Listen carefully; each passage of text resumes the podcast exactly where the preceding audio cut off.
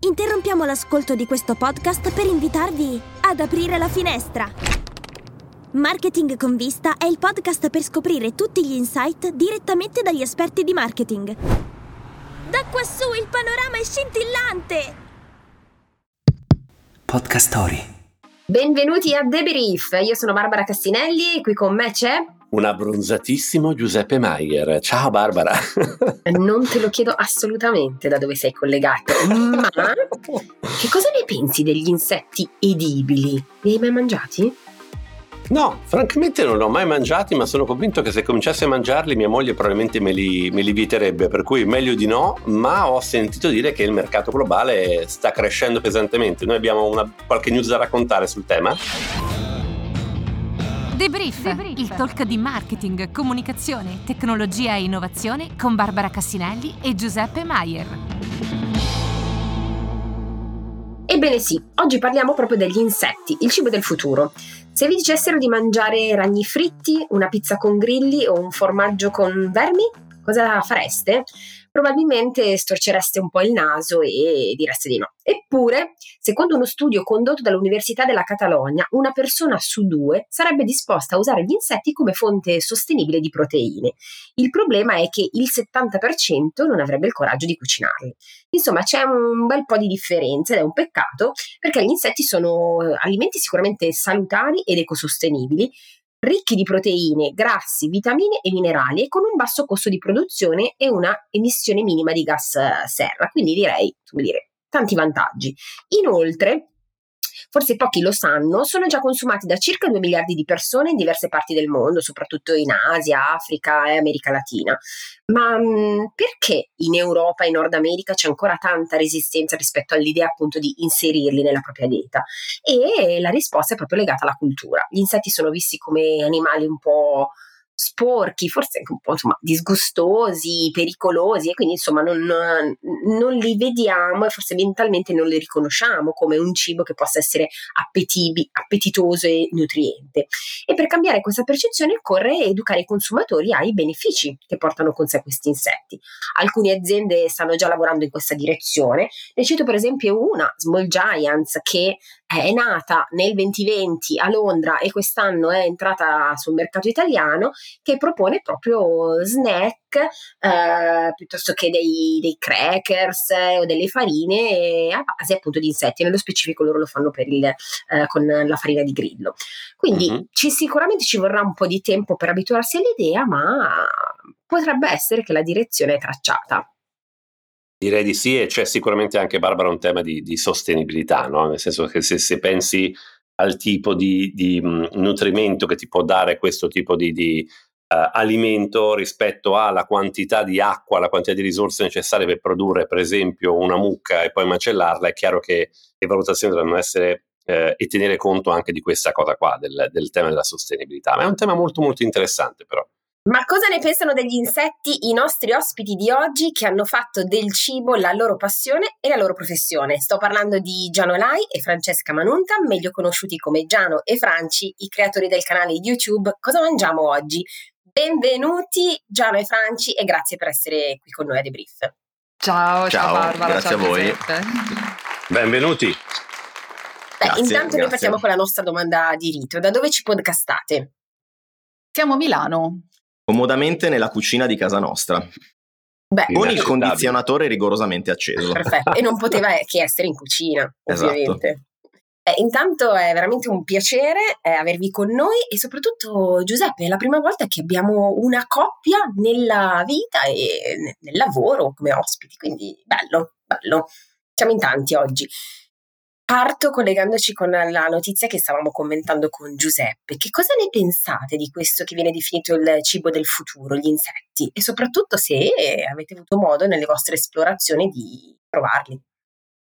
Allora, credo di sì, credo che ci sia capitato di mangiarli. In realtà gli insetti sono fritti, eh, sono delle patatine, fritto è buono tutto, anche una ciabatta, ma eh, io mi ricollego a una cosa, che infatti eh, stavo pensando a questo. Eh, quando sono arrivati i pomodori in Italia, dalle Americhe, quando sono arrivate le patate, in realtà c'era una grandissima diffidenza le persone non le volevano cucinare perché pensavano che fossero velenose e quindi ci è voluto un sacco di tempo prima che entrassero nella tradizione della, della, nella cultura culinaria.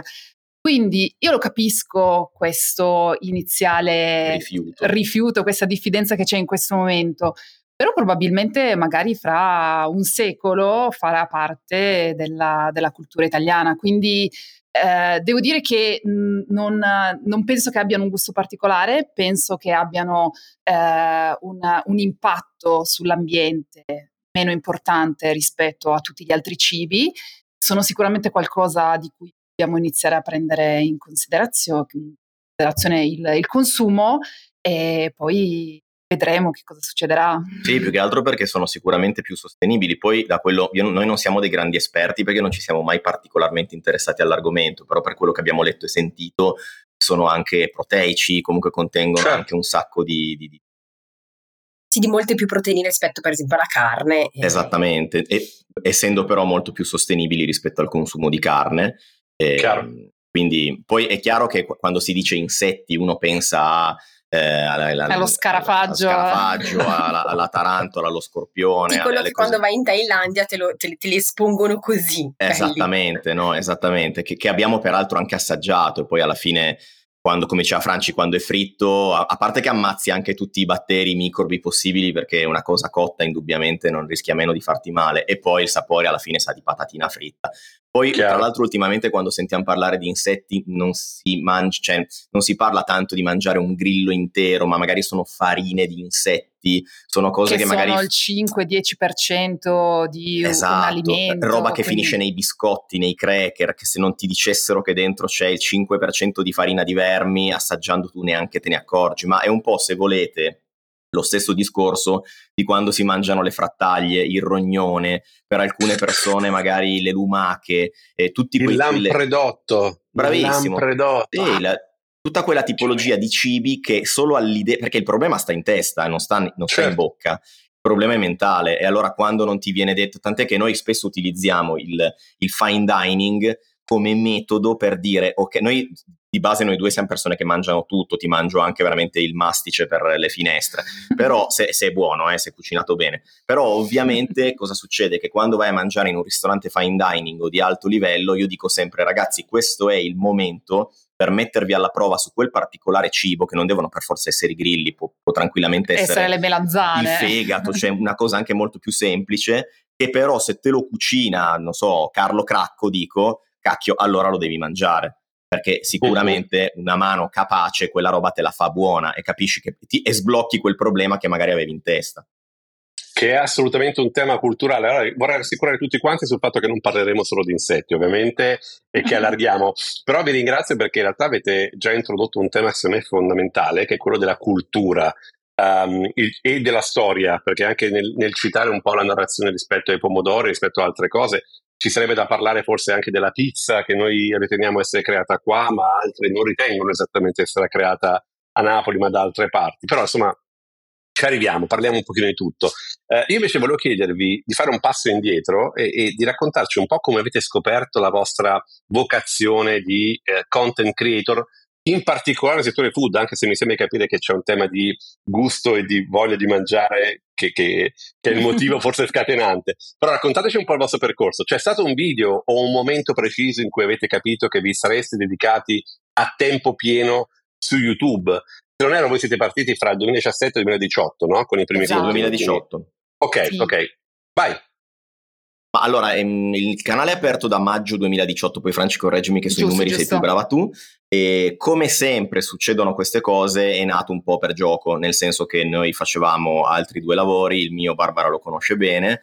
Ehm, e niente, durante il tempo libero noi sostanzialmente, io dico sempre, tutto quello che facciamo vedere sul canale e sono tutte cose che noi facevamo già prima di aprire il canale, non abbiamo fatto altro che riportare il, quello che facciamo nel nostro tempo libero sul canale. Ovviamente oggi lo facciamo con un'altra frequenza perché è diventato un, un lavoro, è sostenibile, è diventato un investimento. Ovviamente io prima non andavo al, al, in ristorante stellato una volta al mese, però magari per i nostri rispettivi compleanni già capitava prima questa cosa. Eh, abbiamo, ehm, guarda, ti dico, in realtà è nata così. Noi, come tutti, andavamo in vacanza e facevamo quelle 60.000 foto da quando è nato il digitale, che poi torni a casa e dici, mo che ci faccio con queste 60.000 foto? E ti dovevi inventare i programmini con lo slideshow dove facevi addormentare i tuoi quando venivano a pranzo, fondamentalmente, no? Che l'aneddoto Chiaro. che racconto sempre. Un anno abbiamo switchato, nel 2018 abbiamo switchato, ci siamo comprati una GoPro, abbiamo cominciato a fare i video e tornammo a casa con 30 giga, un, un sacco di, di, di materiale di girato e avevo la stessa problematica. Quindi cominciai a eh, io sono sempre stato un po' nerd informatico, cominciai a imparare un, un, programma di video editing per montare le nostre vacanze, facemmo dei video da 10 minuti su per giù, all'epoca ancora non erano su YouTube, erano per noi da far vedere agli amici veramente quando venivano a pranzo con la musichetta, non erano neanche parlati per dire. E mm-hmm. poi poi abbiamo cominciato a prenderci la mano, questa cosa ci piaceva, boh, abbiamo cominciato a filmare sempre più vacanze che facevamo, abbiamo cominciato a buttarci dentro anche le nostre esperienze mangerecce, perché noi abbiamo un'anima food, ma abbiamo anche molto un'anima travel anche nei video, anche se il canale si okay. chiama Cosa mangiamo oggi, poi spesso si fondono queste due anime, e quindi alla fine, a forza di far video, diventare sempre un po' più bravini, anche se non sei mai arrivato in quel mondo lì, mi ho detto, ma senti, ma apriamo un account YouTube e proviamo a buttare la roba lì sopra e siamo rimasti, eh, abbiamo cominciato a pubblicare a testa bassa una volta alla settimana, grosso modo, per i primi 8-10 mesi circa. In questi 8-10 mesi ci guardavano i nostri genitori, gli amici a cui facevamo pena e, e, e qualcuno che era capitato nel canale sbagliato. E noi. Ah, eh sì, e, no, e noi. e noi che ci facevamo le continuazioni. Sì, sì. Esatto, quindi esatto. considera che avevamo tipo quelle 20 views a video per 8 mesi di pubblicazione, uno alla settimana. Wow. Però e, e normalmente le persone normali quando arrivano a quel punto, anzi abbondantemente prima, dicono senti ma sai che c'è, anche basta, tanto non li guarda nessuno, mi sono rotto le palle, non vado da nessuna parte. Noi invece abbiamo insistito perché banalmente ci piaceva, cioè nel senso noi non l'abbiamo fatto con l'idea di dire devo fare un milione di, di follower, devo, devo fare certo. soldi, devo... a me piaceva e quindi l'avremmo comunque fatto lo stesso. Continuato a fare. Tu, Esatto, poi come dici tu è arrivato un video fortunato, se vuoi continuare tu che sto monopolizzando? No, il... no, no, no, dai, finisci. È arrivato un video fortunato che è stato quello di Villa Crespi il primo, se non ricordo male. Piccolissima parentesi, all'epoca su YouTube nessuno parlava di ristoranti stellati. Noi mm-hmm. non abbiamo iniziato perché abbiamo detto, ah, aspetta che c'è una nicchia vuota, andiamo a coprirla. Noi abbiamo iniziato per caso perché ci piaceva farlo. Poi abbiamo avuto certo. culo, scusate il francese, che guarda caso nessuno stes- par- avesse mai parlato di quell'argomento. L'argomento piaceva di brutto e quindi questa cosa l'algoritmo ci premiò e ci portò su. Però questo non bastò perché io dico sempre, il video virale può capitare a tutti. La bravura sta nel momento in cui arriva il video fortunato, che nel nostro caso era quello, farsi trovare pronti con tutta una serie di video precedenti già caricati sul canale di alta qualità, perché gli utenti che cosa fanno? Quando beccano quel tuo video che va bene, dicono ok, vediamo cosa ha fatto prima. Ed è certo, lì che ti devi certo. far trovare pronto, non tanto sul video di Villa Crespi, perché altrimenti diventi come il tormentone di Zeli che, che, inve- che impara una battuta e poi non sa più andare avanti. E quindi da lì poi l'algoritmo ci ha premiato, piano piano siamo saliti, sono cominciati ad arrivare i primi, i primi, soldi, nel senso che all'inizio su YouTube non fai veramente una lira, ma come su qualsiasi piattaforma. E i primi soldi che arrivavano erano veramente pochi, tant'è che io mi sono staccato dal mio lavoro l'anno scorso e Franci quest'anno, per darvi un'idea, per capire, per capire quando è che poi è diventato sostenibile. E, e, da lì è, è, nato tutto, abbiamo continuato, ci, ci, continua a piacerci, continua anche a essere un gioco oltre che un lavoro ed è importante che sia così perché quando non mi divertirò più non lo farò più e mm-hmm. non so se più o meno ho risposto. Assolutamente, ma sai, non solo hai risposto, ma secondo me hai dato anche una, una traccia fondamentale, eh, poi ne ritorneremo sicuramente a parlarne più avanti, quello che se vuoi è la, l'approccio da un punto di vista strategico editoriale. Per voi siete partiti da a noi piacerebbe guardare quel tipo di contenuto e prima eh, voi dicevate anche ci riguardavamo noi, ma anche perché probabilmente era così. E realmente per voi era un piacere andarvi a fare dei contenuti e riguardarveli e non li trovavate in giro, quindi li facevate voi. Poi, piano piano, questa cosa ha avuto quell'unlock del singolo video che vi ha permesso di fare il salto di qualità. Quindi, no, no, grazie mille, secondo me è molto istruttivo come, come storia. È anche un modo per uscire dalla comfort zone, perché dover certo. andare a parlare con i produttori, trovarsi in situazioni eh, che, fanno, che non sono parte del tuo lavoro day by day, in realtà ci ha fatto conoscere persone, vivere esperienze che senza il canale mai più saremmo, saremmo andati a fare. Quindi in realtà è proprio una cosa che ci piace come arricchimento personale innanzitutto. E poi ci piace condividerlo e raccontarlo, ma innanzitutto tutto quello che facciamo è perché incuriosisce noi in prima persona e allora il canale diventa una scusa per farlo vedere. E devo dire che questo si vede anche dalla, da come rispondono le persone, che comunque i vostri video fanno minimo minimo 50-80 mila visualizzazioni in su, per cui evidentemente c'è quell'autenticità del vostro gusto nel farli, si vede anche nella, nella qualità dell'audience che avete su YouTube, sicuramente. Gianno Franci, voi avete citato che eh, avete lasciato quindi il vostro lavoro recentemente, quindi dal 2018 ad oggi facevate le cose, diciamo, mentre lavoravate, diciamo, il vostro lavoro principale.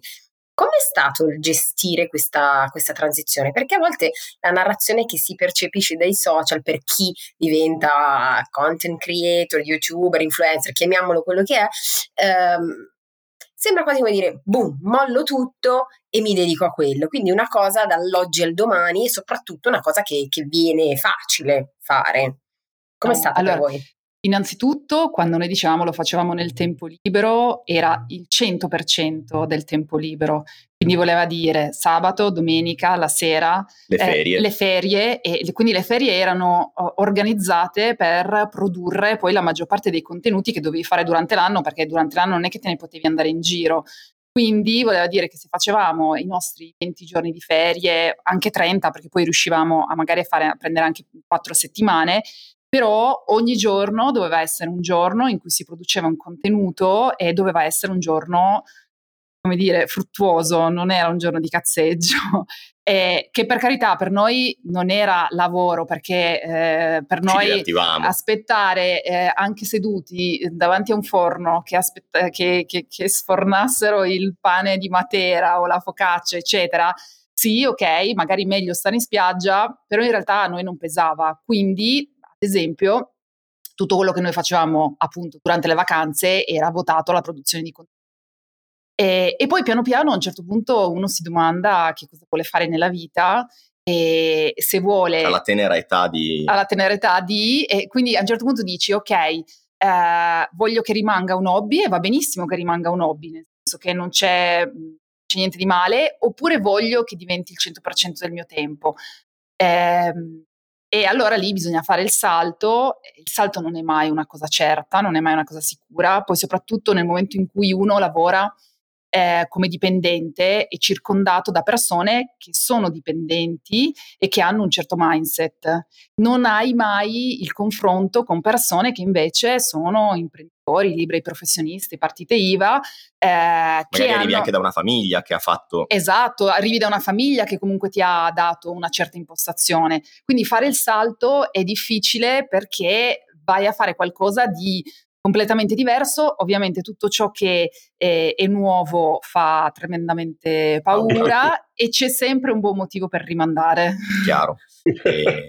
E, se no è assolutamente così. E devi fare un po' la guerra contro tutti, anche contro, anche contro te stesso, anche contro te stesso e, e, contro chi ti vuole bene e ti dà comunque consigli in buona fede, no?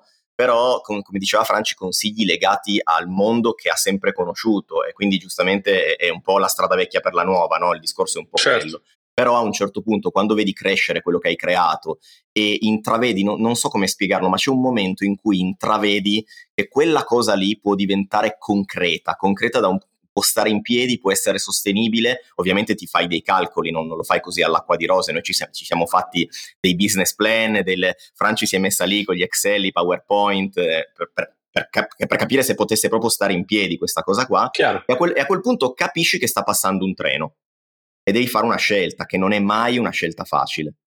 Sì, perché da una parte c'hai la possibilità di dire io comunque continuo a farlo come hobby, sapendo che inevitabilmente è un po' come le piante che magari non curi tanto bene non crescono eh, banalmente e quindi rimangono lì ferme, oppure dire cavolo, no, ma c'è, una, c'è un'opportunità magari anche usando tutte le competenze che hai imparato nella tua vita precedente e a quel ah, punto certo. fai sì, all-in sì, certo. e ci metti dentro tutto. Ma infatti e... hai detto una cosa giustissima Giuseppe, nel senso che i nostri precedenti lavori, eh, pro e contro, no? Cioè da un lato noi siamo youtuber eh, o content creator un po'... Anziani. An- esatto, un po' maturi. eh, però... Bella però... la differenza fra i due, uno anziano e uno esatto, maturo. Esatto. Eh sì, perché mediamente lo youtuber magari ha la metà dei miei anni, no? A parte che poi non è neanche vero, perché ci sono anche canali con gente... Però quello certo. che voglio dire qual è? Che il fatto di avere anche una certa età e una certa esperienza lavorativa c'è anche un po' agevolato perché nei nostri lavori precedenti, che comunque erano sempre legati al mondo della comunicazione del digital, un po' di... Ehm, l'infarinatura ce la siamo fatta e quindi approdiamo a questo mondo con qualche malizia in più del diciottenne che inizia dalla cameretta magari. Sì, anche con la consapevolezza sì. di aver comunque fatto delle attività e dei lavori che non erano magari lo stesso ma ruotavano intorno. Esattamente. Sì. Assolutamente. Eh, mi sono venute un paio di, di, domande. La prima è super easy, eh, ma solo perché hai, hai, citato l'aggettivo nerd e quindi mi viene spontaneo fartela. La seconda è un pochino più articolata. La prima è se state cominciando a utilizzare l'intelligenza artificiale. Perché prima raccontavi di quanta quantità di contenuti andate a creare, mi veniva spontaneo pensare, cavolo, quindi ora stanno pensando di utilizzare qualche tool per mettere insieme, sistematizzare e non c'è niente di male, nel senso che è assolutamente un, un, modo più intelligente di fare le cose. Eh, anzi, ti faccio questa domanda, poi te ne faccio l'altra, scusami, vai. Se, se avete cominciato ah. a usare quindi intelligenza artificiale nella, allora, nel content creation. Sì, molto a spizzichi e bocconi, nel senso che l'intelligenza artificiale è un argomento molto nuovo, molto inesplorato, secondo me ovviamente gli manca ancora tantissimo per arrivare a essere uno strumento perfettamente oliato e funzionante e ci sono anche dei, un po' dei retroscena che mi fanno anche un po' paura eh, in stile Terminator, però al di là, di, al, al di là della, mm, dello, dello, dello sci-fi, come si suol dire, eh, sì, un po' lo, la utilizziamo, la utilizziamo soprattutto per le copertine ultimamente. C'è un video recente dove siamo andati in Valle d'Aosta e abbiamo messo una copertina. Io ci scherzo sopra nel video, nel senso che facciamo un'inquadratura con una vallata sullo sfondo completamente vuota, ma siccome siamo andati lì per vedere i pascoli e tutto, io a un certo punto ci metto tutte delle mucche finte con Photoshop, con Photoshop beta e con l'intelligenza artificiale e ci ho messo veramente un secondo ed è uno strumento incredibile. Io non sono mai stato un grafico e quando dico nerd in realtà io non sono poi così eh, avanzato da un punto di vista di competenze. Curioso, strumento... curioso tecnologico. Sì, esatto, però è incredibile, è uno strumento dove tu gli dici mettimi questo e lui te lo mette ed è perfettamente inglobato nella fotografia che hai fatto, quindi un pochino nelle copertine lo stiamo utilizzando, non andiamo oltre quello, ci sono dei canali okay. YouTube che sono interamente costruiti con l'intelligenza artificiale e fanno centinaia di migliaia di views e fanno anche i soldi e questa cosa mi sì, spaventa eh, un pochino di più. Eh, anche perché poi entriamo nel mondo dell'intelligenza artificiale che nasce da contenuti generati da esseri umani o intelligenza artificiale che nasce da contenuti generati dall'intelligenza artificiale stessa. E lì, ma questo è un altro podcast, quindi fermiamoci un attimo. La seconda domanda che invece volevo farti, farvi era legata alla vostra uh, peggiore esperienza. Cioè, avete fatto tante esperienze, no? Qual è stato il momento in cui proprio qualcosa è andato storto eh, e di solito come gestite le situazioni in cui magari siete ospiti di qualcuno, state provando qualcosa e va tutto malissimo, se vi è mai capitato? Allora, allora, tendenzialmente, vabbè, bisogna dividere un po' gli argomenti in due. Allora, uno se si parla di Italia, fine dining, eccetera, e un altro si parla di eh, viaggi in giro per il mondo, Thailandia, Vietnam, mm-hmm. America, ovviamente delle esperienze totalmente diverse. Nel, nel, secondo caso ce ne sono capitate un sacco, uno che fa affronta, si diverte e la butta sul ridere e fa parte del, della produzione del contenuto. Nella, invece, nel, nel, primo caso, per quanto riguarda invece tutta l'attività di scouting che facciamo prima, questo ci aiuta tantissimo nel, soprattutto ora con una certa esperienza, nell'evitare di capitare in, in determinate situazioni se dovesse succedere, banalmente noi non ci facciamo il video perché okay. a noi piace condividere delle esperienze che siano belle, di cui siamo entusiasti, mm. eh, banalmente perché eh, fa, c'è un sacco di fatica nella produzione di mm. contenuti, mm. quindi se faccio un sacco di fatica per produrre del contenuto me, allora non lo faccio. Che poi Parliamo anche del fatto che quando uno ha una cattiva esperienza, magari non è che si trova lo scarafaggio all'interno del panino, eh, magari è una roba che dice, boh, questa roba qua ok, ma non è che la condividerei e, la consiglierei ai miei amici. Certo. E allora se hai, se hai qualcosa che ti ha mediamente entusiasmato, viene anche un contenuto mediamente entusiasmante. E allora, non vale la pena pubblicarlo. E allora non vale la pena pubblicarlo. Quindi a volte quando ci dicono, eh, ma dite sempre che è tutto buono, che vi piace tutto, eh, sì, perché veramente facciamo un'attività di scouting a pre che ci indirizza verso determinati posti. Poi eh, fammi aggiungere Giuseppe, secondo me l'italiano medio tende sempre a confondere i concetti di una cosa non è buona da questa cosa non è di mio gusto. Sono due certo. concetti completamente diversi ma il commento medio è che se quella cosa non ti è piaciuta, non è di tuo gusto, allora decidi che fa schifo. No, non piace a te, che c'è una bella differenza. Quindi, insomma, e, e, poi è sempre molto complicato perché comunque è anche sempre molto soggettivo. È come quando ci chiedono qual è il tuo ristorante preferito e, e lì veramente, come dire, mh, mm, non lo so, dimmi qual è la canzone più bella, cioè non, non, non c'è una risposta, capisci? Anche se poi o ovviamente... Il, il tuo sono... video preferito sarà sicuramente anche quello complicato, no? Immagino. Esattamente, esattamente. che per motivi diversi avevano un valore in quel momento. Chiaramente. Avete parlato di scouting che fate prima e poi insomma la produzione di video, sono tante le attività, ovviamente chi, chi fruisce vede un video, ma per arrivare a quello ci sono tante cose. Come vi organizzate? Come, non so, se vi dividete i compiti nelle varie cose per arrivare? Io mi occupo di più della parte di pianificazione, quindi tutta la parte di decido dove andare, decido cosa girare, organizzo, eccetera, e, mentre invece anche della scrittura creativa o dell'ideazione di nuovi format, mentre invece Giano si occupa di più della, della parte di montaggio. Tutta la parte tecnica, quindi montaggio, magari anche nel momento in cui giriamo un mini regia di questi, insomma, tutta la parte che sta sia dietro al girato che dietro al montato da un punto di vista tecnico. I video, cioè di, di fatto i video li monto io.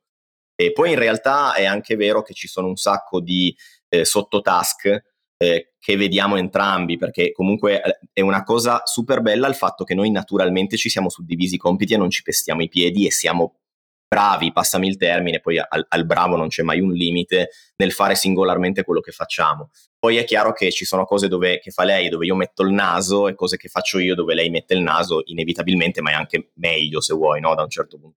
Mm. Questa cosa è venuta in modo naturale comunque. Cioè sì, è venuta in modo naturale perché eravamo più portati io per certe cose, lei per altre ed è un bene perché alle volte quando siamo entrambi portati una, in una coppia, sono entrambi portati per la stessa cosa, rischi di avere dei buchi clamorosi su skill che ti servono e che nessuno dei due ha e poi ci si pesta i piedi e si litiga perché entrambi si vuole fare quella cosa lì per dire. Poi, c'è, poi in realtà è una gran fortuna essere in due perché nella produzione di contenuti c'è tantissimo confronto e ovviamente dal confronto eh, c'è Vengono fuori cose migliori. Esattamente. Io magari monto un video, mi si, mi si, crepano gli occhi perché l'ho già visto sette volte e non vedo quella cosa che mi fa notare lei. Io a lei tendo a farglielo vedere quasi finito il video, proprio perché magari ha gli occhi più freschi e mi dice ma questa cosa qua non fa ridere oppure questa lasciala che fa ridere e magari io dopo un po' non, devo staccare perché non, non sono più lucido. Questa cosa poi tra l'altro i vostri video sono, sono pazzeschi perché sono proprio molto ironici e di voi che fate insomma come, parlate, le vostre espressioni, ma anche come proprio esponete il cibo, cioè una cosa che può essere un panino, un dolce, che è proprio lì in prima persona, come se fosse proprio protagonista del, quindi è, è pazzesco. Ma se doveste dire voi qual è il vostro, il vostro elemento distintivo, la vostra distintività rispetto ad altri che fanno contenuti legati al mondo food? Ma bella domanda. Sai che questa domanda forse non ci è mai stata fatta? Eh, allora, indubbiamente una parte di spontaneità, perché effettivamente tutto quello che viene ripreso è spontaneo. Poi magari, eh, ovviamente abbiamo un po' di mestiere, quindi magari viene una battuta bella, non l'abbiamo registrata bene, la ripetiamo, la, la ripetiamo, però comunque tutto quello che vedete è assolutamente spontaneo e questa qua secondo me si vede.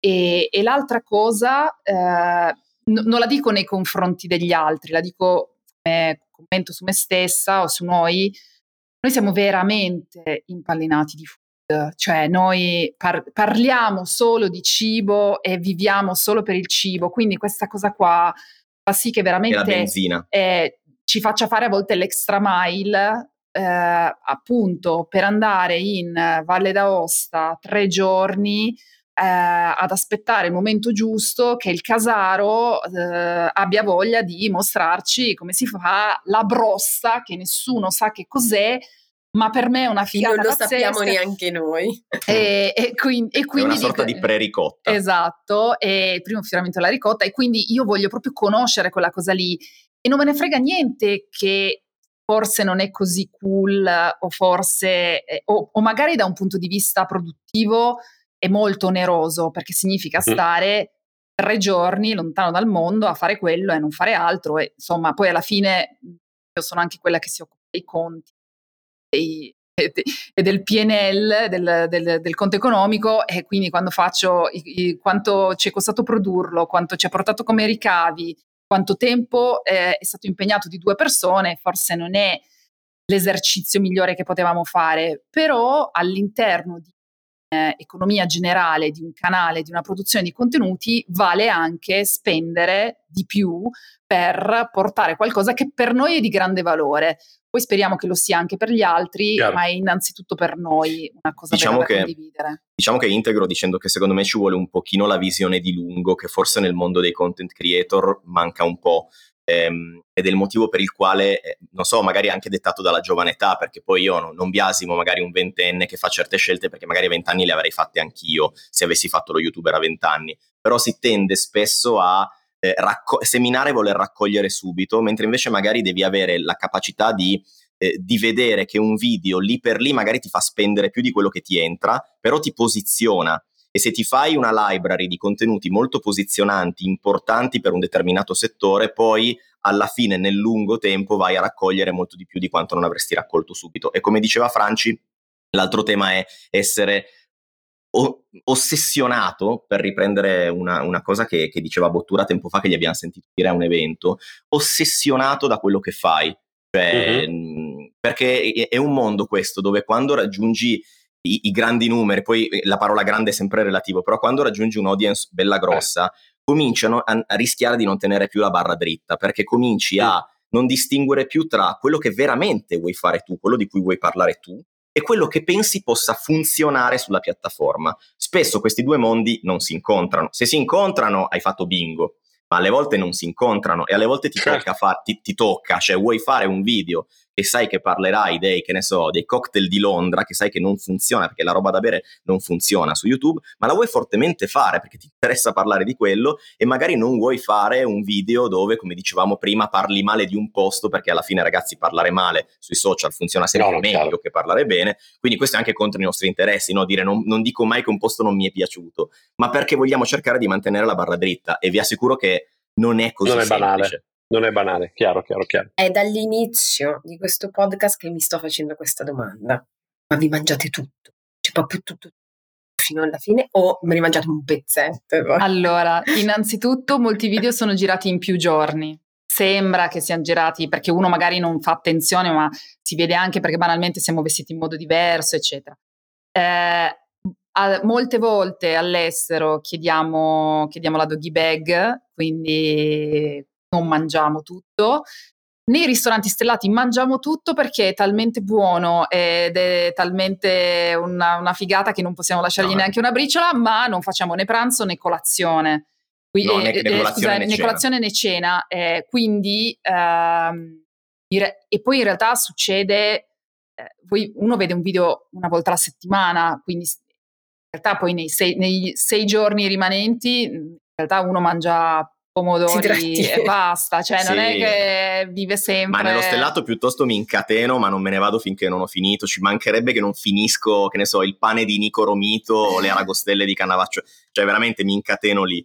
Eh, però aiuta il fatto di saltare colazione e cena e invece no, da altre posti facciamo doggy bag. C'è da dire che spesso noi ordiniamo anche porzioni più grandi del dovuto perché comunque se vado a fare, che ne so, il brunch a Brooklyn e prendo uh-huh. i pancake, devo prendere una bella torretta, cioè non è che posso prendere mezzo pancakeino, per, cioè deve anche essere un po' bello da vedere. Poi però una cosa che io odio, anzi che entrambi odiamo, è sprecare il cibo, quindi vai di doggy bag oppure te la finisci poi la sera, cioè, si, si cerca sempre un modo per non avanzare il cibo, perché sarebbe la cosa peggiore. Siamo andati a Valencia Chiaro. e abbiamo mangiato eh, tre paelle in un giorno. In tre ore. Esatto, però poi in realtà ci siamo fatti fare la, la, la, la sportina da portare a casa e, uh, e, e l'abbiamo riportata. finita a Milano. E l'abbiamo sì, finita sì. a Milano. Quindi... Sì, la cosa positiva sì, è per che... Per un mese dopo avete mangiato paella. no, vabbè, è durata 48 ore alla fine. Però ah, la okay. cosa bella è che adesso, adesso, che è il nostro lavoro full time possiamo gestire meglio i tempi, perché una volta certo. quando lavoravamo entrambi ci prendevamo tre giorni di ferie per andare a Londra e siccome volevamo far uscire quattro video, ammazzati in quattro giorni perché devi mangiare sei volte al giorno perché, perché il tempo è quello. Adesso finalmente possiamo prendercela con un po' più Quindi di diciamo la verità, c'è anche un tema di salute fisica che vi ha portato a dire facciamo gli imprenditori, se no schiattiamo. Assolutamente, assolutamente. Ma anche sempre per il tema per cui non ho vent'anni, per cui non, non trito più tutto come, come, facevo. Però, allora, sì, noi, sì. noi, avremo miliardi di altre domande da farvi, in realtà io una sotto sotto ve la faccio comunque, che è quella legata a come si fa a lavorare in coppia, no? perché è un cacchio di problema. Quando sei una coppia nella vita e sei una coppia sul lavoro, io ho decine di amici, di, di persone che conosco um, che vivono e mi sembra capire che la soluzione sia un pochino quella che ognuno ha la sua alchimia particolare e riesce a trovare no, un suo modo per viverla. Forse per voi è diventato quello di avere la passione in comune.